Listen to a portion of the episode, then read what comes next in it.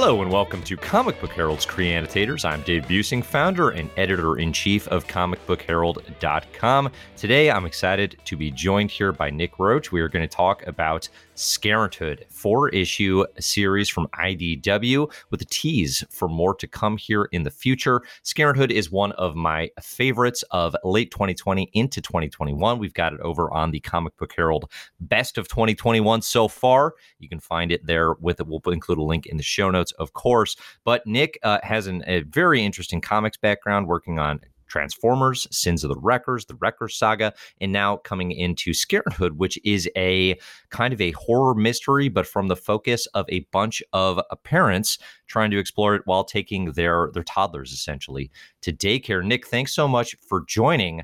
How did Scarenthood get started, and perhaps more more relevantly, like where in the parenting life cycle were you when you started uh, this book? Because it's a very parent focused. Uh, it is. I I I had the idea, but I didn't have any kids, and then I I told my wife that I we would have to conceive in order to do the research, and also and, and and also to see if the kids that we we would be blessed with would possibly be tax um, deductible as as a kind of a business expense. Uh, no, I, I yeah. we we were no we were we had.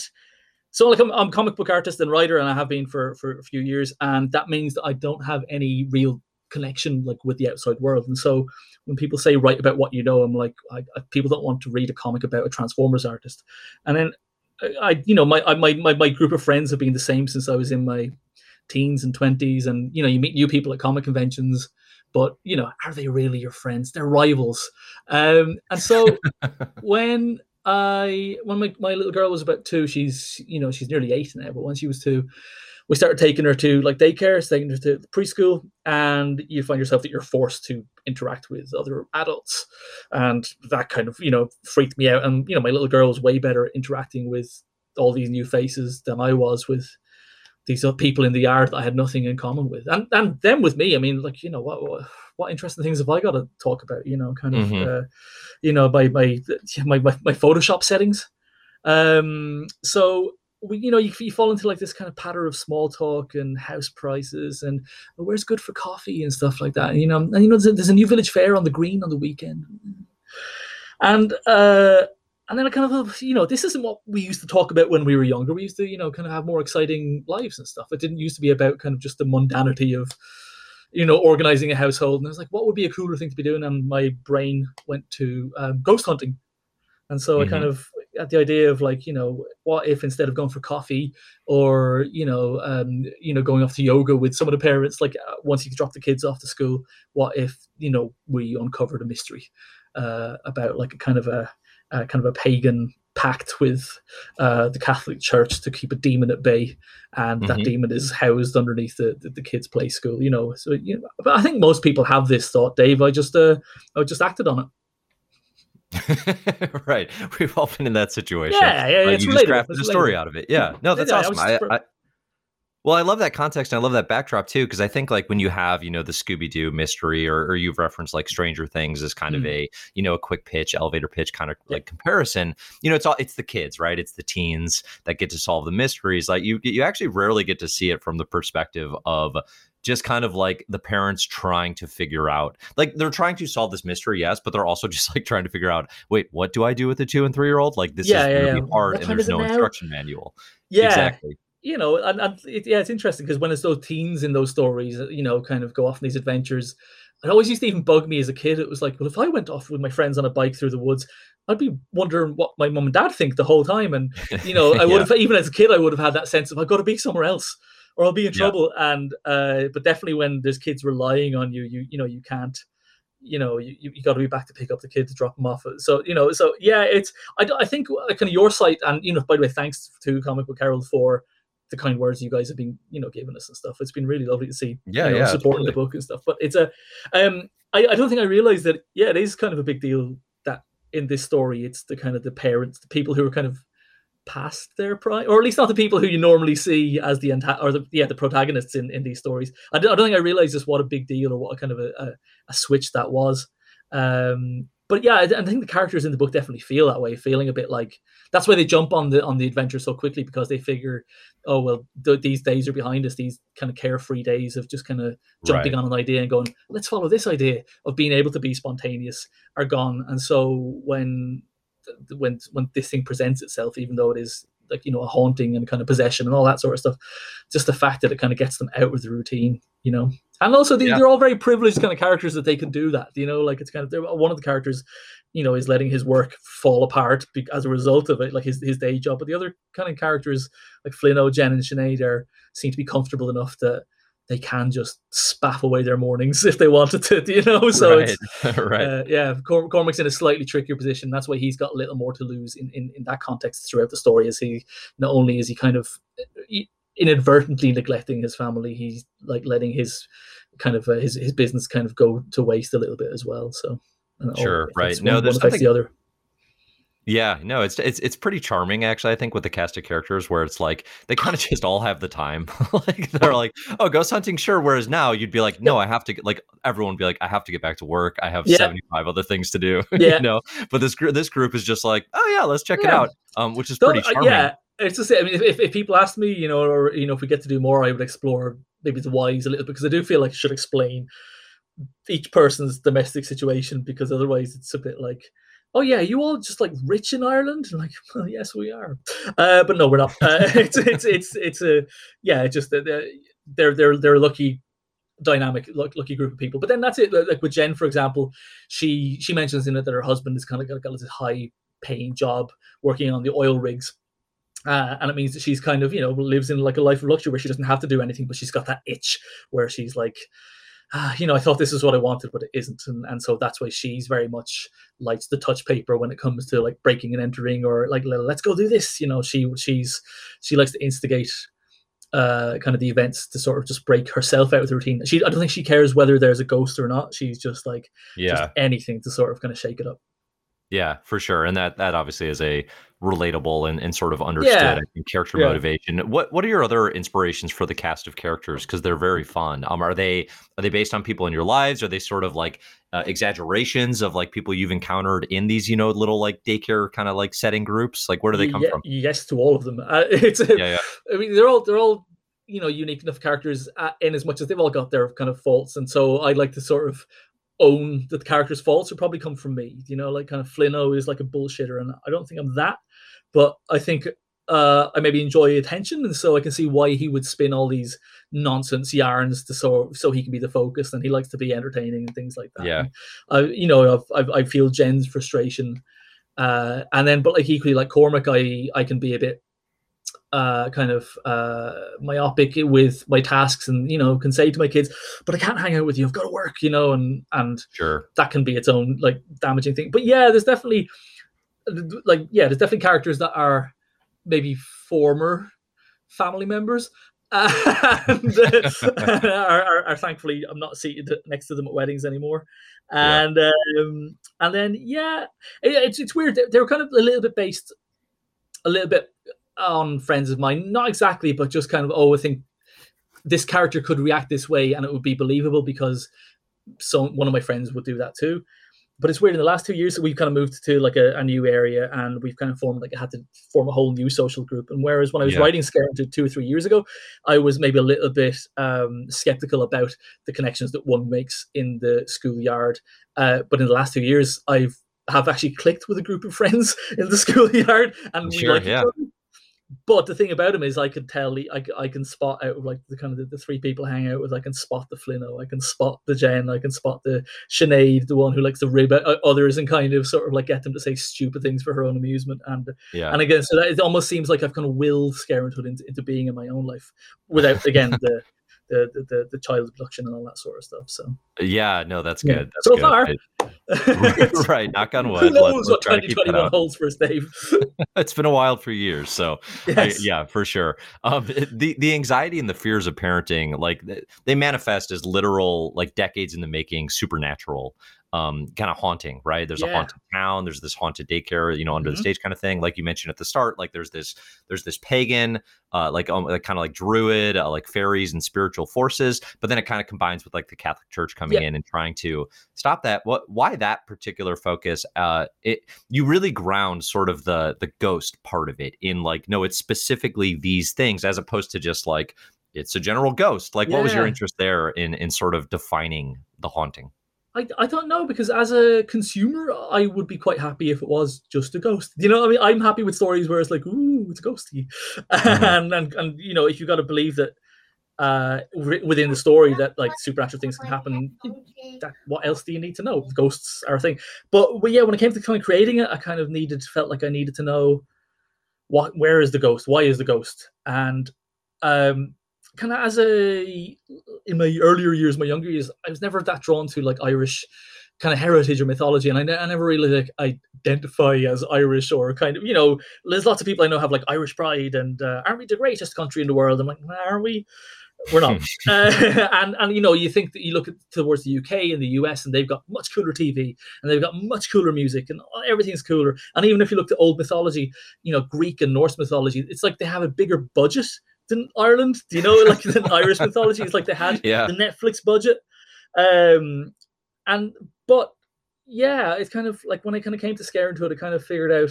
You kind of realized that I remember growing up in the 80s and 90s, and it felt like the kind of hauntological, supernatural side of things were still there. Like I'm, we're, we're barely beyond in Ireland that generation who, uh, you know, say, well, you can't, you can't break a fairy thorn. You know, part of the story in the book, and and all you know, genuine like you know rumors about my oh my, my granny heard the banshee last night. You know, all that sort of Mm. stuff. Like you know, when when I was a kid hearing that, uh, like in my primary school, there was the room with the statues of angels, and the story was like, hey, did that did that angel change positions? You know, and like I remember, can you convince yourself then? You know, and so it just kind of came to like, well, it feels like it's the right atmosphere f- for it, and the raw materials are there for it, and you know, talk about having the budget, you know, like even in it to keep it that small town budget, the, the the kind of the spooky stuff should be a little bit more homegrown and Yeah. not Yeah. the sort of thing that kind of blows up and there's big apocalyptic kind of like uh, vorte- vortices, uh, you know, coming out of the town hall. Uh, it should be that sort of thing where it's like enough people know it's happening, but not enough that it's causing kind of like mass hysteria and kind of Yeah. just keep it and, and, and that that level of sort of secretism and secrecy and and it's kind of small town chatter. I think you know you, you keep that low scale. You can kind of keep the mystery at that low scale, and you don't have to explain why the rest of the town or the country or the world doesn't know such a thing is happening.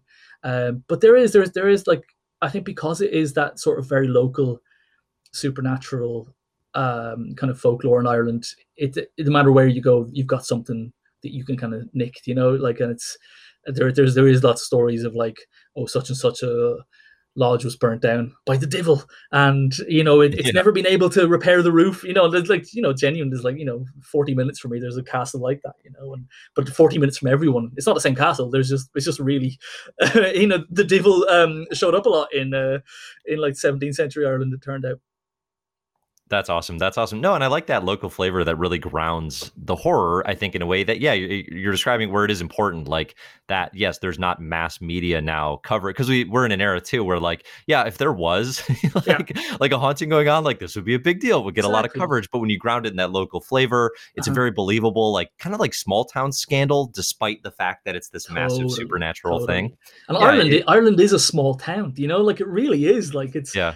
That's why uh, you know if we if we get to do more uh, like hopefully we'll, we can cover bits of not but but you know there, there's there's you know between like church scandals and stuff and like all the church scandals were covered up by the police and the police were working with the state you know what i mean and it was Yeah. stuff that everyone knew was going on but not really and everyone knew an auntie that was taken away and came back with a baby or didn't come back with a baby you know and it is that that is an irish thing it's a small town thing so people can identify with it but it's very much because ireland is that you know up until like 35 years ago or 40 years ago, I suppose, there was only one TV channel, you know? Like we could get the Mhm. signals from the UK. So if, if you lived on the East Coast, but otherwise, you know, there really, if, if there was news in the country, everyone got the news.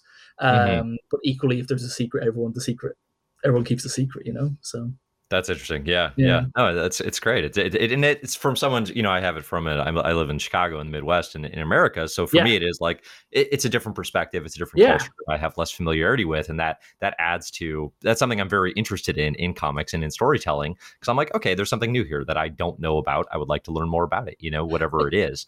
And did you you didn't find it? Uh, this is me like looking for approval, but you yeah you didn't find it too. Uh, yeah, yeah, that that was kind of a selling point to you more so than kind of an off-putting thing. The, the Irishness, the fact that it was. Yeah, no, for sure. It, it wasn't. It wasn't like way over my head with like too much of it. Yeah. It was more just like, oh, okay, this is different. This is unique. This is interesting. Um, and, and that's kind of why I asked about you know kind of this pagan spirituality and, and sort of some of those details because that stuff I'm like you mentioned like fairy folk and those sorts of things. Like that's not something I'm familiar with. Yeah. But at the same time, I can I can roll with those punches. Is this being yeah. Uh, horror and supernatural stuff. Exactly. yeah. I'm not I'm not familiar with a lot of supernatural horror, you know. So I'm like, but neither okay. am I. I'm I'm exactly the same. I'm not like a horror guy. It's really weird, and it's mm-hmm. kind of. But because I guess uh, fear is such a strong emotion, and by having kids, you end up that ends up get intensified, doesn't it? You know, you're yeah, sort of like yeah. you're like, oh god, I've got you know really now I have really something to worry about. Like you know, I'm not like it's not a negative thing to be concerned for your kids, but you realize uh, there's more at stake and and that's obviously I know it's such a trite thing, and uh, in the same way as like no one likes people talk banging on about their babies and their kids on Instagram. You know, you you, have got to tread a fine line when you're telling a story about, uh, you know, like a, a, a child in danger because I think a lot of readers uh, mm. Are a little bit who cares. I think if it was a dog, you know, more people would kind of care. If it yeah, was, a, you know, if it was a good, a heckin' good pupper, I think we would have sold way more.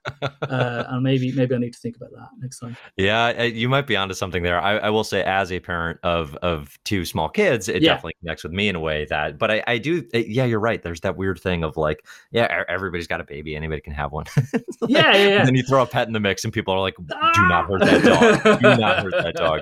Yeah, but I, I, I am glad to hear that that it's kind of because I do try to anything I work on, uh, like Scarenthood, I worked very hard to try and make it as universal as I could to sort of like you know use the the strong ingredients to kind of build a story that maybe couldn't be told anywhere else with mm-hmm. the folklore elements and the kind of the, the small town mentality of Ireland, but hopefully making sure that at least the dialogue and the information conveyed by the characters was enough that you can read it no matter where you're from. Like, it was something I would even try to do with my Transformers work when I wrote Transformers stuff, because uh, yeah. I'm not a big Transformers fan, obviously, but I'm the sort of Transformers fan that thinks that everyone should be a Transformers fan, and everyone is only one good story away from being a Transformers fan. Uh, and so mm. I always try to make when we Transformers comics, try to make good comics first, that just happen to be about robots that turn into cars. You mm. know, it doesn't. You know, yeah. you don't have to have a very interest in a shape-changing robot and what model car they turn to be invested in those stories. I try to imbue them with kind of you know emotional jeopardy and things like that. And so that scared the same way. I kind of didn't want uh, the location or uh, the kind of the accent, the written accent of the characters to be um, a stumbling block. But hopefully, hopefully, I kind of balanced it the right way that it was legible and entertaining for anyone who, who read it. Yeah, no, I think it's successful in that regard. And, and I also like, I think too, if you pitch it and just like, oh, it's a ghost story, like as someone who is not like, like I can't watch The Exorcist without being awake for four days. Yeah. You know, I'm like, well, yeah. I don't know that I necessarily, but like if that, that would be, I think a misleading way to pitch it because it's like, actually it's a very funny, heartwarming story. Yeah. They are, they happen to be solving a ghost story. Right. Yeah, so it's exactly, like, yeah. there's more to it than that. Um, you, you mentioned the Transformers bit, which I find really interesting in terms of like you honing the skills to, Eh, obviously artistically as well like you're, you're writing and drawing a lot of that record stuff um but also like i think building character in transformers is something that kind of just blows my mind. Was that what like kind of lessons or what kind of like skills do you think you brought from transformers to scarenthood like what was kind of that you know transformation? Or do you not do those actually feel like two very different paths to you? I know that i think it's only i think I only realized while I was speaking to you a minute ago about trying to make things universal, trying to make things accessible it was actually the first time I had realized that that, that was something I set out to do with Transformers because it was kind of my first job in comics and it's my first writing job. And because of how important the subject matter was to me, that it was important that I, you know, I try and convince, you know, if I can get my wife to read a Transformers comic, then I'm, you know, I'm, I'm winning. Um, mm-hmm. uh, so I think just that level of, but I think even that kind of came from the Stan Lee idiom of every comic is someone's first comic, you know. Sure. Um, so I think if anything, it, it, was that really. But then, but apart from that, just the basic building blocks of being able to kind of work to a schedule in comics and just being able, to, you know, working on storytelling and things like that. Uh, um, you know, like because Transformers is a bit more exciting visually than Scarenthood. Scare, you know, Scarenthood is a bunch of, sure, as we you know mentioned, privileged uh, parents in South County Dublin. Um, a lot of time, you know, just kind of talking. So you kind of you've got to work hard there to make that interesting visually, and so you know you've got to work on your character acting. But I guess that's almost the same with the Transformers because for a huge uh, audience, like they, they don't care, you know. And the Transformers themselves are very off-putting because depending on the artist and the writer on it, um, it doesn't mean they're bad artists or bad writers, but depending on how the Transformers are presented, they're they're not appealing to everybody because they're going to see them as just machines. Uh, yeah. Or you know they or they don't notice that there's a figure there because they're not looking at half the Porsche that's hanging off the character. You know, and um, right. and so and why why would you be interested in these characters? And then you realize that a good writer can make them relatable, and a good artist can you know try and make them visually readable and visually accessible. So I think just just that. I think just making stuff accessible, making stuff universal, and and yeah, kind of having the blind confidence that uh, you know if you if you do a good job, you, you, people will like this. Sure, sure, absolutely. What what's the response been like so far for you from Scarenthood? So you have all four issues have been released at the time we're recording this. Um, again, you kind of end on that cliffhanger. I presumably looking to do a a see. I, I have to say the fourth issue. I thought it was four. Like I I knew it was four issues, mm-hmm. right? And then I was I was reading that last issue, and I was like like, how's he going to wrap this up? like, he's not. only got like 10 pages left. And then I got to the end. It's like, oh, he's not. Like, yeah, yeah. It's a huge cliffhanger.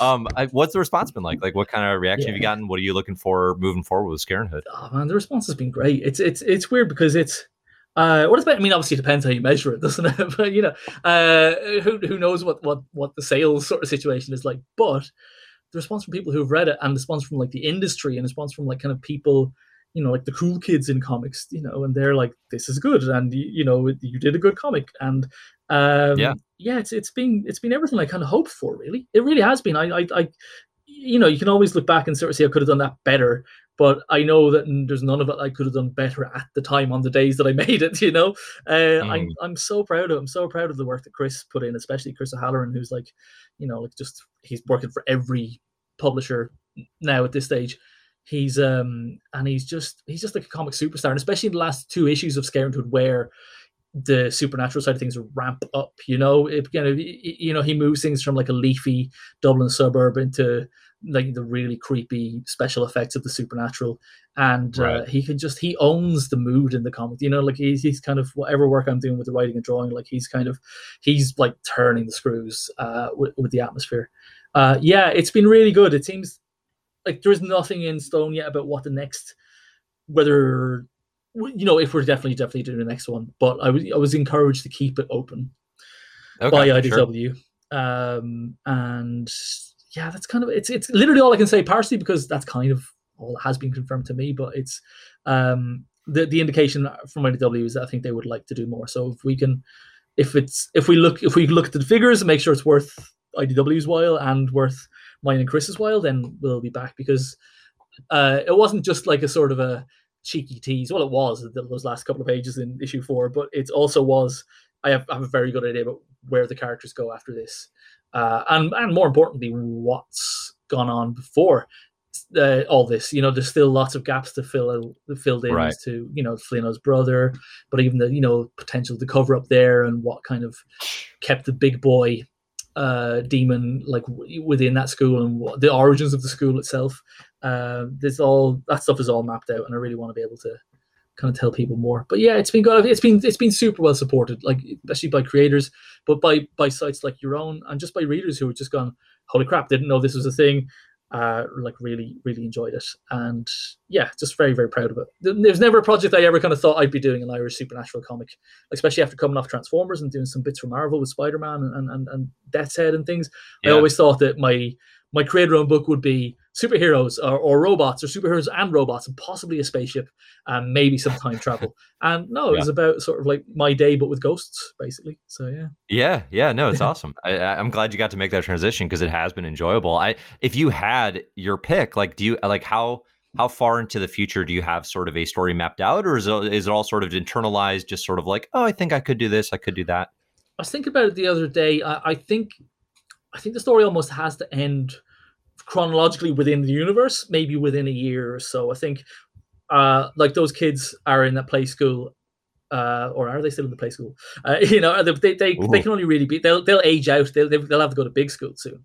So the yeah, thing that right. keeps the gang together will has got like a time timer on it. So I don't. So that means you know, like I mean, obviously, if truckloads of money started showing up at my house, we could like wring every bit out of it and make it run for years. But I, yeah. I, I, I could see, you know, I could see maybe possibly two or three more arcs to kind of get the story where I kind of needed to go. Um, cool. But it depends. Like I think when I initially kind of pitched it, I didn't know what IDW would accept or what any publisher would accept.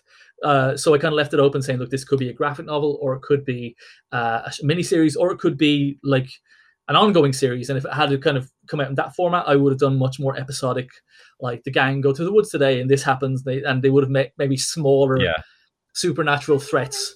But with the the four issue kind of uh, format, meant that we had to um, really like ramp up the tension and have a kind of a, a more shocking beginning, middle, and end on it over those few issues.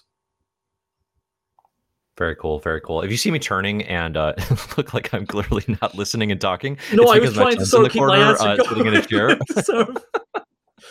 my my three year old like, sitting in the room with me. Yeah, anything could happen in this store any second now, Dave. So it's I've got uh, yeah. yeah. So you're you're you are right in the catchment area of Scarenthood with it with your own three year old. Then so you are. Oh yeah, oh yeah, yeah absolutely, absolutely. Yeah. We we have not had like the daycare, you know, uh, you know, like social group yet because of all just the craziness of the pandemic and everything.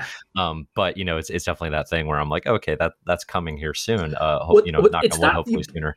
But in some ways, Scarenthood hit at the right time because the lead character is he's got like a kid and he's on his own for most of the story, and you find out why at the end of issue four. Um, but it's now universal of that whole trying to work while your kids are in the room. Do you know, like the yeah, whole planet yeah. understands it now. So, um, you know, basically what I'm saying, Dave, is COVID is the best thing that ever happened to me.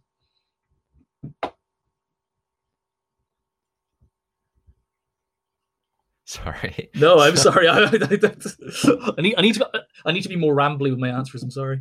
No, no, you're perfect. It's you're totally right. I mean, it's it's it, that that feeling of of um Cormac's like you know just that overwhelming like I'm trying to work, I'm trying to raise a kid. Yeah, it just takes on a whole new meaning uh, as we you know constantly like in my day job. You know now it's like yeah I'm on Zoom calls and people have their kids in the background and they're clearly distracted and it's like mm-hmm. you know there's just a level of empathy with that too. I think that is yeah, growing so. for people. So. You know, yeah, it, so. right. I hope so.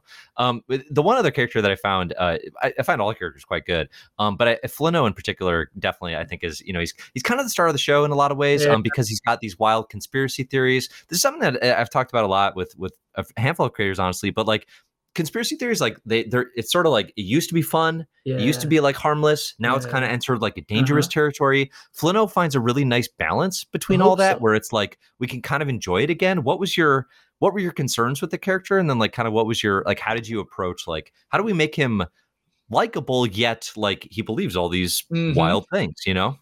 yeah, I don't know. I, th- I think because so like the story's kind of been in, like in my brain for the last kind of three years, say, and kind of like kind of has been in production for about two of those years. But I felt even two or three years ago, the level of dangerous conspiracy theories wasn't as high. I mean, it was still there. It was definitely starting to gain momentum, but it feels definitely over the last kind of twelve months, it feels like it's that's kind of coalesced into oh no, this is this is serious, and not only is it serious, it's dangerous. Kind of the people who are believing all these unchecked facts. Um, but he he definitely came more of a place of he. You're right. He's he's kind of the star of the show uh, for a couple of reasons. Partly because like he's like uh, the emotional impetus for a lot of what goes on with the story. Um, but that was it was kind of unintentional because I like he's he's the one character of, that's kind of based on people that I wouldn't necessarily gravitate to in real life, sure, uh, yeah. and have maybe gravitated away from. And it's um and but the more I wrote him, the more I found him endearing because he could say stupid stuff, and that was funny. And so that you know you could feel that the page was asking for more of him. That's such a wankery writer way of doing things, same thing. But you know it's true. You can sort of see that's that's you know when things get tense, that's what this story needs, and he's providing that. And then I think by the fact that the stuff he's into is so outlandish, you know, it's kind of like even Chris and I spoke a little bit about it uh, over the last year that we think that you know Flino is into all this stuff and you know he believes that there's uh, you know secret militias underneath Phoenix Park in Ireland, but he'd Yeah. also he'd also he also believes that COVID isn't a hoax. You know, we were sort of trying to figure out is COVID Yeah, an anti? yeah. Like, no, I think is- or is, is Flino like anti-mask? Like, no, he's not. I think he's. We wouldn't want him to be that. You know, it's it's we don't want him to be like anti-vax and anti-mask and all that sort of stuff and anti-immigrant and all that sort of stuff. So yeah, you're right. I suppose it's by keeping him in the the kind of the harmless sort of thing. But you know, like his his quest and his belief in conspiracy theories is because well, you know, he's in some ways he's the Mulder, uh, literally the Mulder of of uh, Yeah. You know, like it's his sibling that's kind of gone missing, and it's his he's fallen into uh, all these conspiracies, but very much a like again like a lower budget version of Mulder. You know, He- Yeah. like he, the, the, the the cake mix he's fallen into isn't quite as ripe as uh, as the stuff that, that that Fox Mulder is investigating, and so he kind of is getting the kind of the dodgy end of the stuff. But uh, Well, the wild thing with Flino too is like at the end of the day, he's right. I like know. his, his like his conspiracies do test out, and you like his he's like emotionally impacted, like pretty heavily Mm-hmm. yeah, because it is his brother, you Yeah. know, who who's or at least the form of his brother, right? yeah, there's, there's exactly. an Yeah. and it's it's it is an effective thing where it's like, yeah, it's that thing of like, okay, I don't think this is a person. This is a person in the real world. Probably, I would be like, keep my distance. But then you kind of you kind of get to know him, and all of a sudden it's like, oh man, "Oh, yeah, you got it," me. Like, yeah, me, yeah, I know. know? But and that's it. It got me as well. It's kind of like it almost felt like I almost felt like a real writer, uh, you know, with that sort of sense where you know a, a character kind of moves away from what you thought they were, or you kind of think that they're going to be the, the the to be laughed at, and then you realize they're kind of to be empathized with by the end of it. So, but like, uh, yeah, no, he's he's he's good fun. He's good fun as long as you kind of keep him on the harmless side of of the conspiracy theories, you know. So kind of uh, like in an ideal world, we would have had a letter column where he he answered readers' kind of questions about like real life conspiracy Ooh, theories. I think would that'd be fun, done yeah, yeah, it would be good. Do you consider yourself a, a writer first or an artist first, or has it always been a, a merger of both for you? Um, yeah, if I went full wanker here, it'd be like, actually, Dave, I'm a storyteller. Uh, Sure. no, but it's I don't know. I I there, I don't know. I when I was a kid, like sort of five, six, seven, eight years of age, I started writing stories, um, and like they were Transformers comics. Uh, but they started off as storybooks. I didn't realize if you just add sort of the words coming out of a character's mouth and you know have the story change over sequences, you've created a comic. So I kind of, I was my stories were my, my drawings always had a story attached to them. Um, but then I kind of thought when I was trying to break into comics, like in the late '90s and early 2000s, and I kind of I got my start in 2005. Even back then, it was seemed to be quite rare that an artist would ink themselves. It was very much a penciler and inker sort of team. Um, And with Transformers, I got the chance because they're just such a nightmare to render that people were like, "Well, you just ink them as well." So I always thought I could only ever be one thing in comics, and it would just be a penciler. And then I got to be penciler inker, and then I actually got to color a little bit, not much because I'm not very good at it, but of my stuff. And it's like, oh, okay. And then in IDW, uh, they were going to create a series of spotlights to kind of focus on some of the ancillary characters and Transformers. And they were looking for a few different writers that weren't the main writer, Simon Furman, to write uh, those. And they asked me, did I know anyone? And then I was like, hang on. And Yeah. I kind of like got like a level of kind of trust with Chris Ryall, the editor in chief at the time. He like knew I knew my onions Transformers wise, and he knew kind of that I knew how to write like I knew how to write words. Um, and so yeah, so the writing thing was I was as surprised as anyone else that I would I got to write comics. But even though I had been writing as a kid and I had written uh, you know, like plays and kind of like uh, you know, kids shows and for the stage back here in Ireland. Uh. Um, yeah, so I don't know, but it, it's weird when I'm coming up with a story, they're kind of coming hand in hand. Like I don't kind of necessarily design the characters and then write a story for them, or just write a load of notes and then go, okay, I need characters designed. I kind of when I'm kind of plotting out the story rather than just dictate it like onto the page. I'm I'm literally thumbnailing it as we go, so I'm kind of getting a sense of kind of the shapes and the figures and like that. It's uh, so I don't know. I mean, I, I'm actually look hoping this year to maybe start getting into writing for other people. Uh, so uh, just uh, because that's the one thing. Like writing is if writing and drawing are both hard, but it is less time consuming to write than it is to draw a comic You know, you, you could Yeah, write yeah. you can write four comics in the time it takes you to draw one. So uh, I'm not going to ever get a chance to draw all my ideas. So I'm going to see which one of my ideas I like less and pawn it off on some other artist. You know. Sure, sure. Yeah. the luxury as you as you progress. Uh, Do you ever get mad at yourself as Yeah. a like as an artist and a writer, where you're like, why did Oh, I? Why as did a I writer and artist. Oh, okay. thing? Yeah, yeah. so the Yeah, question is literally, do you, do you hate yourself? Yes, Dave. We we've entered the therapy portion of the About interview. time. Yeah. Okay, I'm gonna just sort of recline here. Um, uh, yeah, yeah, I do, I do a little bit, but I try and I try and budget for I try and give myself an easy time both ways. Like you know, but it's it's you know when you're kind of writing, you can sort of trick yourself into going. "Oh, I can leave this for me to draw, you know, when I get to it, and then like a month later when I've got to draw the thing, it's like there's no real notes for it, but or it's like a really co- complicated splash page and it just says "go mad" here, and it's like, oh Mm. great, I've got to go mad here today. Sometimes like when I've kind of broken down uh kind of the story a bit more granularly like in the writing stage and i've done my little thumbnails then like artist me is very happy uh you know Gotcha. i do try i do try and not uh because like you know like a thing that you hear often is like that uh oh comics are unlimited they've got unlimited budget and it's like that's not true uh your, your Mm. budget is your artist's time and Yeah, yeah. you know if you're if if it's 20 pages of six panel apocalyptic battle scenes with multiple characters in each one um Right. your artist is going to run out of like mental real estate um so i try and give myself like a couple of pages where it's maybe not exactly just talking heads but maybe there's nothing too strenuous going on in there you know Sure. so sure. i don't get No, mad at myself sense. just to bring it back to your question Yeah, yeah. yeah you got to pace it out. Cool. So, all right. So, we'll be looking for more Scarenthood here, hopefully in the future. What else do you have coming up? Uh, any projects or things that you're excited to plug, or, or I- even just I- tease? yeah Well, it's um, that sort of like that's always really annoying when you ask a creator what are they doing it's like oh i can't tell you yet and it's like literally because they can't tell you yet they're not Every, every time, yeah, no, I every time. know, And I I've had so many lately too, where um, Oh, I man. ask and they're like, "Oh, I can't say anything, and then like a week later, there's like huge announcements. I'm like, I was so close. I was so close. close. I, I Yeah. honestly don't know when any of my announcements. I think we're a long way for a week. So I'm currently uh, not working in comics. I'm working. I'm doing some character design for animation, Oh, cool. and I'm very, very, very, very happy about it. Something. It's not. It's not like because there's nothing new anymore anyway, Dave. So it'll be something that is a reboot of a reboot of a reboot. So it's something that everyone will know. Uh, so, but it's Yeah. it's it's a project that I'm very, very happy to be part of, and I'm very glad Good. that to kind of the asked for. And then I I think I am writing something for IDW soon as well. I can I'm drawing a I can, I'm drawing a cover for the Beast Wars comic. There you go. I can that's the one thing uh, Yeah. I can sort of uh, admit to at the moment.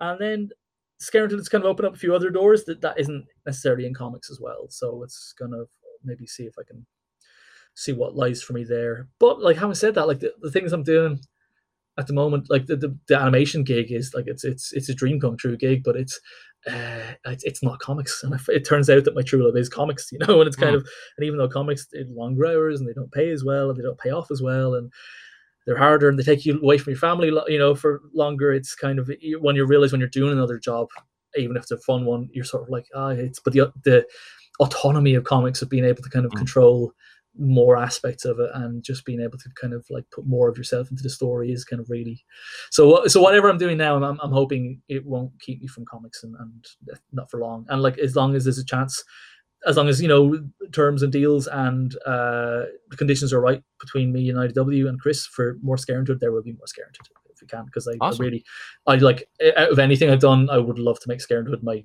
full-time day job and not do anything else you know that'd be great that's the dream Yeah. Yeah. Perfect. Perfect ending. All right, cool. Nick, this was a pleasure. Uh, it was so getting to talk to you. I think everybody should check out Scarenthood. We'll include links to all the fun stuff in the show notes. Um, Nick, is there anything else you want to plug where people can find you before we uh, before we let you go?